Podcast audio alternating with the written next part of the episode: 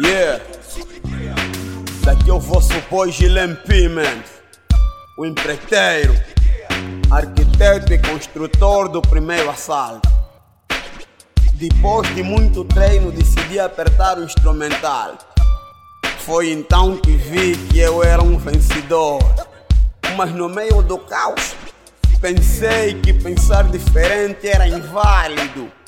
Mas ainda assim, haveriam dias de um futuro que me fariam imaginar a life dos kamikazes espalhados pela street. Pensei em desistir, mas vi que a voz que vale é a voz que aquela que nos fala para lutar. Então eu disse assim: Obrigado, Pai, eu vou lutando.